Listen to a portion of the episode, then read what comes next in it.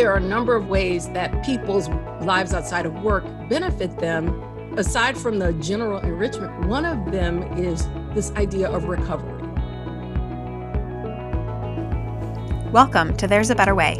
Each episode, Dr. Aravind Chandrasekaran, professor and academic director, will sit down with a prominent expert or faculty leader to discuss how business principles can provide solutions to problems we may face in our professional and personal lives. This program is brought to you by Fisher Executive Education. Welcome to There's a Better Way. I'm here with uh, Dr. Tracy Dumas, Associate Professor of uh, Management and Human Resources at The Ohio State University. Welcome to the program, Tracy. Thank you very much. I'm happy to be here. So, Tracy, uh, for our listeners out here, can you uh, give an overview of like uh, what kind of research and, and, teaching you do at Fisher? Yeah, so um, I'll start with the the teaching. That's probably the shortest answer. So I teach the negotiations course to MBA students.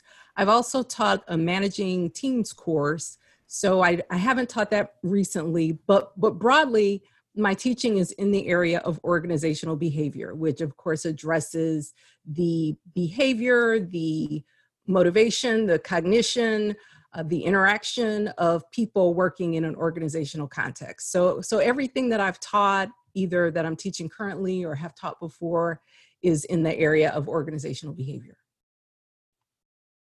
and my research. So, in my research, I'm very interested in the connection between people's work experiences and their lives outside of work. So, when I say lives outside of work, this could include the roles that people hold. So, you're a parent, or you're a volunteer, or you play in a band outside of work. So, so I'm interested in how those roles interface with your work role but then also identities that people hold outside of work that are not necessarily roles. So it could be your gender or your nationality, your ethnic identity, or your religious affiliation.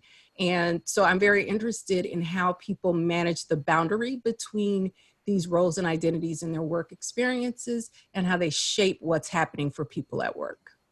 And, and that's very interesting. And that's going to be our topic for today is uh, this relationship between um, uh, you as a personality outside work and how that actually affects uh, your work performance and productivity at work.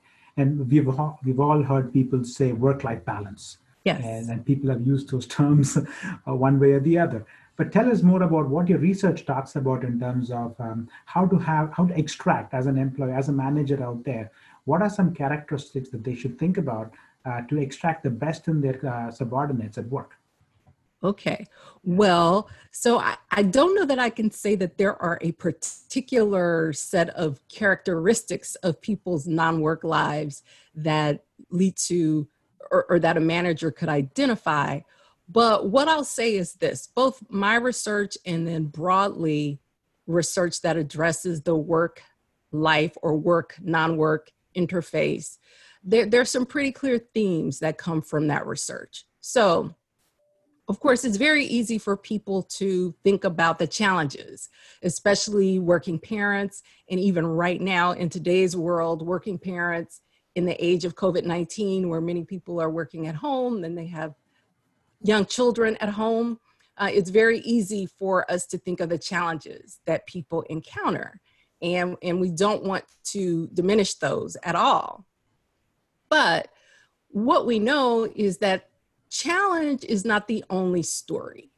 And so, within the body of research on work, family, and work life issues, you have these two dimensions or, or, these two outcomes enrichment or depletion. And so, depletion is what many people assume. They assume that, oh, if you have significant responsibilities outside of work, significant commitments outside of work, whether it's children or something else that you're involved in, then there's necessarily going to be a depletion story. It's automatically a subtraction story. What you have outside of work takes away from your contributions to work. But what we see in research is that there is also a very clear enrichment story. So we see that people gain skills from the roles that they engage in outside of work that they can actually transfer into the workplace that help them be better leaders, help them be better managers. We see that people can get psychological benefits such as confidence or they just come back to work recharged uh, bec- and, and having more energy and, and being able to really contribute because of the positive effects of what they're engaging in outside of work. So, one of the takeaways that I would share with any manager is, you know, don't assume that there's necessarily a depletion story. Let's acknowledge the fact that there's also an enrichment story. And, and what we see, if we think about it mathematically in research, is that what we often see is a net positive. Mm. So again, I'm not I'm not in Disneyland and in a fairy tale land. I recognize that it can, you know, there can be challenges. And uh, but what we can often see is that there's a net positive, so that the positives of enrichment can outweigh the negatives of depletion. And so the approach, a, a smart approach for organizations to take, is to think about how can we manage employees? How can we think about the policies that we have in place so that we can get the benefits of enrichment, get the synergies between the employees' work and non-work lives, get those skills, get that enrichment that comes from their their family activities, uh, and and focus on that rather than just thinking about the fact that there's this interference or there's this negative impact that we need to to manage. And there are a number of ways that that people's lives outside of work benefit them. One of which is, aside from the general enrichment fact, but one of them is this idea of recovery. Mm-hmm. That when you are engaged in work, you are expending energy, you're using a set of skills, you're using cognitive uh, resources, and what and there's a really interesting body of research in industrial organizational psychology on recovery. And that's the idea that when you step away from work or you step away from a given task and you engage in something that's totally different you you totally detach from one task you engage in something that requires a different set of skills that requires you to think completely differently that draws on a completely different set of resources. And again, this could be a hobby. This this could be something like playing an instrument. This could be something like playing in a, a soccer league, uh, you know, outside of mm-hmm. work or whatever. Is drawing on a completely different set of resources. That that actually is incredibly beneficial and then allowing you once you return to the task once you return to the first task you now have a renewed set of resources that you can deploy in that task. And and so again thinking about ways to encourage people to uh, to engage in activities that can allow for recovery and engagement. O- overwhelmingly we see positive effects of people having something that they enjoy something that they engage in outside of work. Okay so that is very uh, important and timely given that um, almost every uh, workforce in the world is is actually um, uh, transitioning to work from home and and again you you have to balance between multiple uh, demands that you have uh, as a parent as a as a um, um, as a uh, what I would say is like more functioning in that society. There are so many different things that you have to do to the society, and yet also contribute back to work. So so Tracy, I want to in particular go to your uh, work on um, the, the whole idea of childless workers. I know you've done some work in that specific topic, and there are some very interesting and intuitive, non-intuitive findings here. Tell us more about that, those findings here. Sure, absolutely. I'd love to. So when work family research started in the, I, I would say probably it really started gaining momentum in the 80s. It really focused on working parents and how can we help working parents but society has changed a lot. And we have people delaying marriage, we have people having children at later ages. And so the workforce force has more and more people who are single and childless. And there's a term called the ideal worker. Mm-hmm. And this term was coined by a legal scholar named as Joan Williams. And the idea was that if we look at the way organizations are managed, if we look at the way work is managed, it's kind of organized with this expectation that there is a worker who has no responsibilities other than work, that they can be available last minute, that they can fully give themselves to work with no concern for responsibilities outside of work. So that's the, the idea of the ideal worker. And originally, when this term was first coined, and when again, this was coined by a legal scholar who was looking at disparities in people's work experiences and work advancement. The idea was that the ideal worker was a man who had a wife at home who did not work for pay, right? So we're not going to say that they're not working because if they're raising children and managing the household, they are working. Exactly. they're just not getting paid. They just still have a salary for it Mm-hmm. right? And this was the ideal worker. And this person was ideal, again, because somebody was taking care of, of non work life. So they could work full steam ahead, they can give it all to the organization. Well, once women started entering the workforce, that ideal worker became more and more of a myth because even if you one it's a myth for women who come into the workplace and and have children but it's also you know pretty much a fantasy for many men as we have more and more dual earner couples. Mm-hmm. so men don't have that stay at home wife either. So so none of these people are, are ideal workers. And then more recently with the advent of more and more single childless people in the workplace there's kind of been this notion that okay well maybe this is the ideal worker now because surely they have nothing to do. Mm-hmm so you know they can they can work all day and all night and on the weekend and we can make them travel to go meet with clients at the at the drop of a dime. Right and so these are some assumptions and and trends that that we see uh, and that we see in some research. And so what we wanted to do in, in the research paper that you're addressing is we really just wanted to look at some of these assumptions that we have because there are there's lots of evidence that companies do, in fact, make some unfortunate assumptions about what people can do in the workplace based on their family structure. So we said, hey, let's just take a look at it.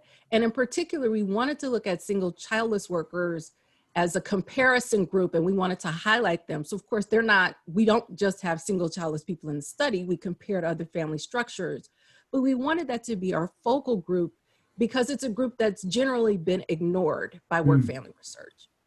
And so, again, the assumptions are okay, these people have nothing to do outside of work. um, and, and so there's this tension mm-hmm. between whether single childless workers are in fact ideal, they can totally focus at work, or is there something else going on with them? And so th- that was the question we sought to answer. And so one of the things that we wanted to look at was okay, what exactly are people doing outside of work? Right? Because we make assumptions about how family structure affects work because of our expectations about what people are doing after work. Mm-hmm. So we had uh, two groups of people. Uh, one group, they were employees at a, at a university, and then we followed up and did the same study with another group of people that we got from a survey panel. And we just surveyed them on a daily basis.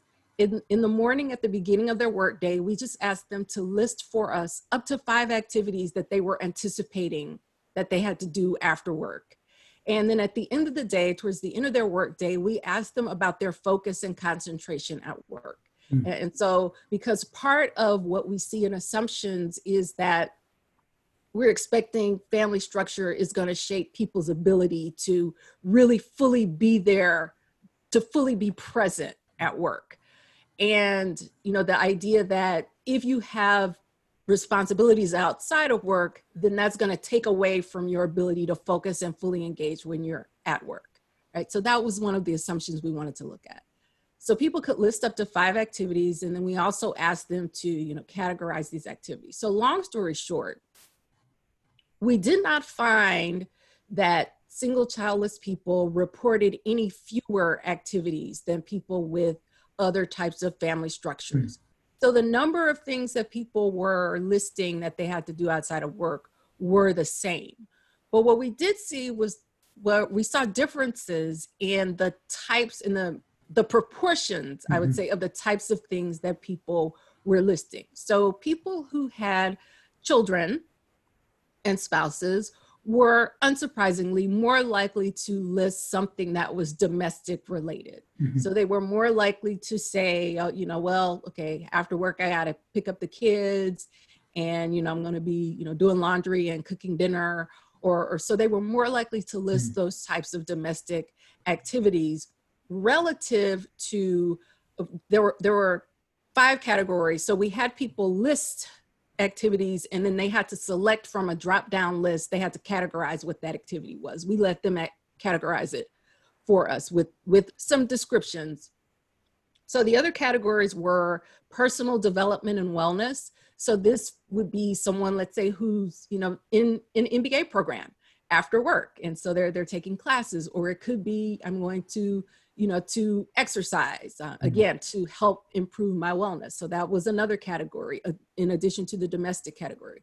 Uh, it could have been pure leisure. So, you know, I've got a hot date after work, or I'm going to a basketball game, I'm going for drinks uh, with friends. And then there was also community involvement. So maybe I'm going to volunteer, or, you know, I sing in my church choir, or, you know, something that's that's about a community, a collective. And so what we found is that the single childless people were reporting greater proportions of these other categories. So, you know, most people would say, oh, well, single childless people, I bet their leisure category, they reported more of that than anybody. And in fact, they did have more of a proportion of leisure mm-hmm. activities, but they also had more of the other activities. So they were more likely to list that they engaged in some type of personal development. They were taking some type of class. And again, these differences were all even when controlling for age, because some people might say, well, single childless people, if they're younger, yeah, they're in school more, or they're doing these other things, but we did control for age. So just in general, we didn't see that single childless people don't have anything to do. Mm-hmm. They've got plenty to do. They're not doing anything less. They're just just the proportions of what they're doing are not the same. And I was going to ask you my next obvious question that I'm sure you're going to answer is how are they doing at work?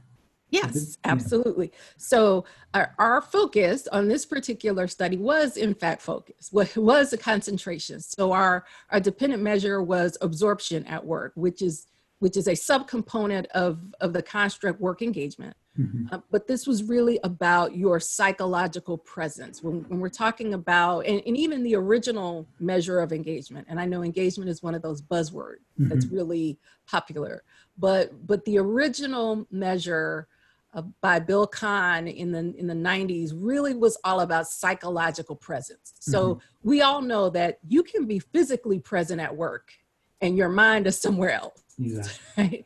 And, when, and when we have people doing complex knowledge work, we want them to be focused. Mm-hmm. We want them to concentrate. We want them to be fully present psychologically, mentally, cognitively in their work. Mm. And so this was our dependent measure for this particular study. We did fine, right? And so there, there are a lot of different angles to come out with our findings. We did find that people who had families were reporting overall the highest absorption at mm. work. Mm. And what we wanted to see, however, is we wanted to see okay, but what explains this? And so we already know that this wasn't explained simply by having more to do outside of work because they didn't have more to do yeah. outside of work. Uh, and we took lots of different measures when we asked people about what they were doing. So we asked about the what's the earliest time of your first obligation after work because that could potentially affect it, uh, affect your focus because one one common explanation is an efficiency explanation. Like when mm-hmm. you know you have to pick up your kids from daycare at 5:30, you are incredibly efficient and that is why you're focused at work. And uh, we and we acknowledge that explanation because that explanation has been established in some other work. But what we we wanted to get at something a little bit different. We and mm-hmm. we did measure that, but we what we found is really this distinction between the types of activities. And there seemed to be something specifically about domestic responsibilities basically going home to housework. Mm-hmm. there seemed to be something about this particular activity that was driving the effects. So in other words what was explaining the difference between single childless people and people who had children or spouses was the presence of domestic responsibilities. And so what what we think and what we what we examine in a follow-up study is that really is this idea of keeping you in this work mindset. Mm-hmm. right? And that basically if you're at work and you're anticipating going home to do more work it's slightly different, a different type of work, but it's still work, right? You you kind of stay in this work mindset, and that work mindset it doesn't distract you from the current work you're doing. It's just more work. So it's this continuous line of work mindset. I'm doing work now, and I'm about to go home and do some more work. And what we saw with single childless people, or or in general, not just single childless people, because again, all groups of people were listing different activities. It's just the proportion of the different activities were different based on mm-hmm. your family structure. So what we saw is that if you were anticipating leisure activities, oh, so you know, my my colleagues and I, we've got tickets to the big game, mm-hmm. or we, you know, we're going to go to a concert, or we're going out for drinks then that seemed to be pulling people's attention away from work. So when people were listing that they were anticipating these le- purely leisure activities, then there was lower absorption at work. But again, when we did the full mediation analysis and we entered the different variables in the mediation analysis to see which one mm-hmm. really is explaining the difference, it wasn't the presence of leisure that was explaining the difference between single childless people and the parents it was the presence of the domestic responsibilities that was driving statistically uh, the relationship. And again, we think it's because it, it just kind of kept them in this work mindset. And I think it's important to note that we saw a similar a similar pattern of mm-hmm. effects mm-hmm. for the other categories of activities, but not all of them reached the same level of statistical significance. So for instance, as I mentioned earlier, single childless people reported more volunteer activities and they reported more uh, personal development and wellness, things like taking classes. Those types of activities also had this positive effect on absorption at work. It. So it really was just the the expectation of leisure activities. I'm going to go after work and party. it yeah. was that expectation that was associated with this lower uh, absorption at work. Yeah, and, and, and, and I think I think it, it does add, as you mentioned, Tracy, again, the, the whole idea of the other components where um, personal development versus community service and domestic, you, I mean, there is lesser distraction about what's going to happen after work uh, from the standpoint of at work compared to the other one where I'm going to go to a game or I'm going to have yeah. drinks with somebody. You're already developing interest and, and and so it does explain what you just said in terms of how a person might perceive the other part of work as yes. they're doing the other work, right? So it does explain what you were just saying. So I know, uh, Tracy, we're running out of time. So uh, a couple of points here. This is fascinating for me to listen and, and appreciate because I'm sure a lot of working moms, working dads right now are going to be thrilled by hearing your story. That, mm-hmm. that allows them to be better actually by thinking about what they can do at home uh, to actually help them be productive at them. So uh, if you think about it from a from a standpoint of um, what's the better way? So do you do you recommend based on these conclusions, like do you recommend a, a workforce uh, should not be should be heterogeneous, like in terms of okay, it should have equal parts. There are some pluses and minuses having uh, an employee, or do you think that doesn't matter at all? Like a, a, workforce can just be default because I think that that could be having some interesting implications for how people can hire.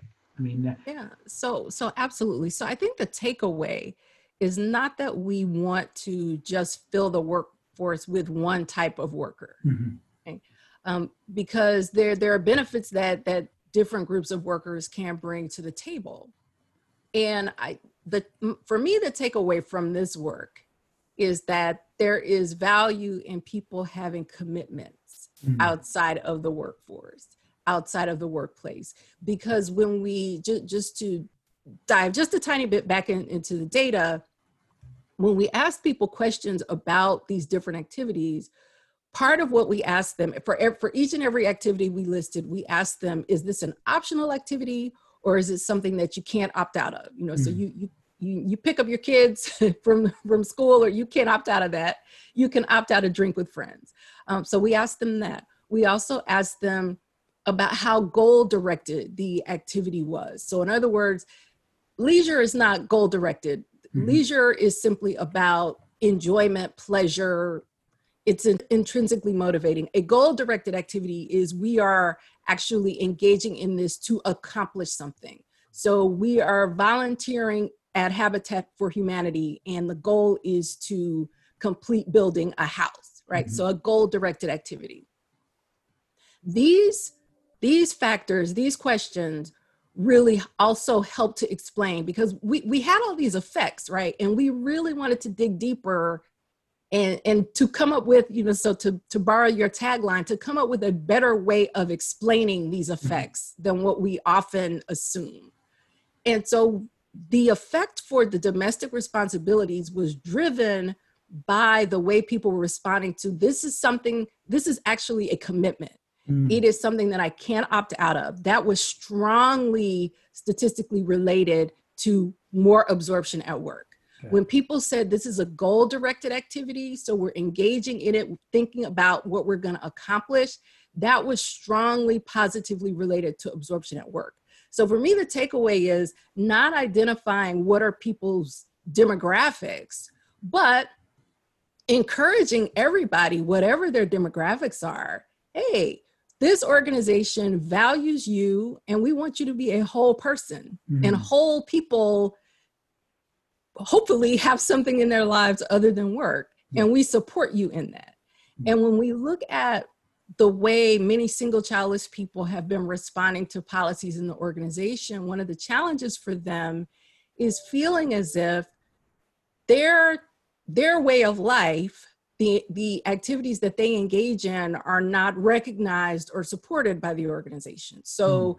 you, you can't have a leave to go volunteer. You can only have a leave for, for family responsibilities. Yeah. Right? But, but when people don't have those family responsibilities, they still may very well be engaging or want to engage in activities that, that again, are goal directed that are commitments, not just leisure, not just partying. And we know these contribute to focus at work, but have our policies caught up with that? Okay. And I have a paper that uh, originally was part of this paper, but long you know how the publication process is it's, so it's got, got spun off to another paper and it was explicitly about policies that people have access to and so, so the punchline was that when single childless people had access to more progressive policies that don't make a distinction between parental leave and again a leave let's say to travel to you know an overseas mission or mm-hmm. to do some type of, of of work volunteer work or some type of project what we saw was that single childless people really benefited and we saw that benefit in their engagement in work in their commitment to the organization so again i would say encourage your people to step away from work. Correct. yeah and then they have a purpose yeah. it allows them to come back focused and and recharged and, and it brings positive positive benefits positive resources to their participation in the workplace. That is a great way to end this podcast actually to say okay you've got to meet your workforce where they are. Encourage them to think beyond work encourage them to have goals in their life and support these goals right so i think that's the way to have a, a healthier workforce so this has been really really good tracy i really really want to thank you for taking some time and talk to me about uh, your wonderful research I look forward to talking to you about the second research about policies very soon, as soon yeah. as it gets out. So, uh, congratulations on all the great things that you do here. Thanks so much. Thank you very much. Thanks for having me. We hope you enjoyed listening to this episode. For more episodes or information about executive education program offerings, please visit fisher.osu.edu.